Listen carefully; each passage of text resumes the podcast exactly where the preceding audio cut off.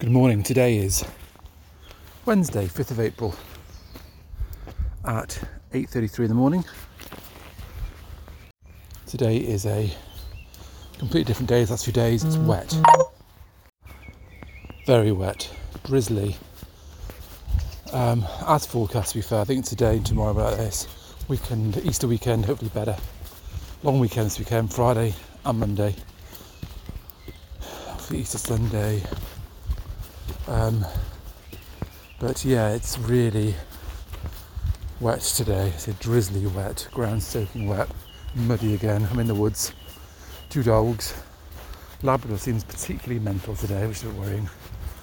I'm out all day in the office and poor wife and family will have to suffer the crazy dog.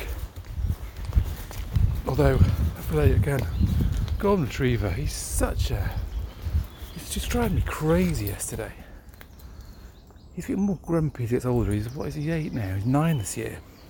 He's be calming down. He's just getting more and more. He's like it's his second coming almost. He's I think that was because the um, of the Labradors made him almost younger again. But he's he's like more active and younger in many ways, but he's more grumpy in other.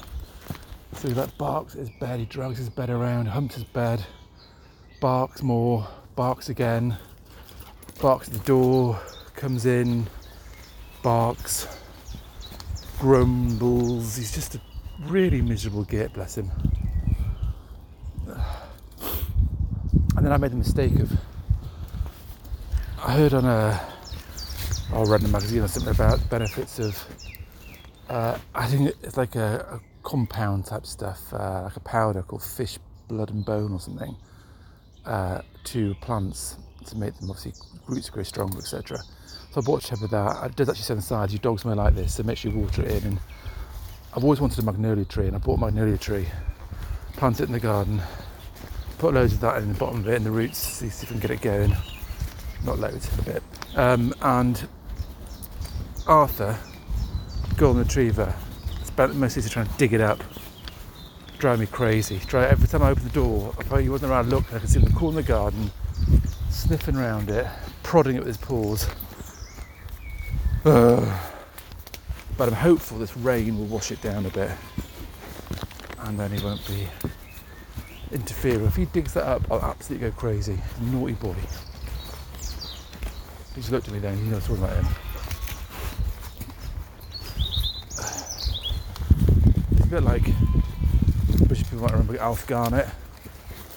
He's like one of those sort of meh, moaning.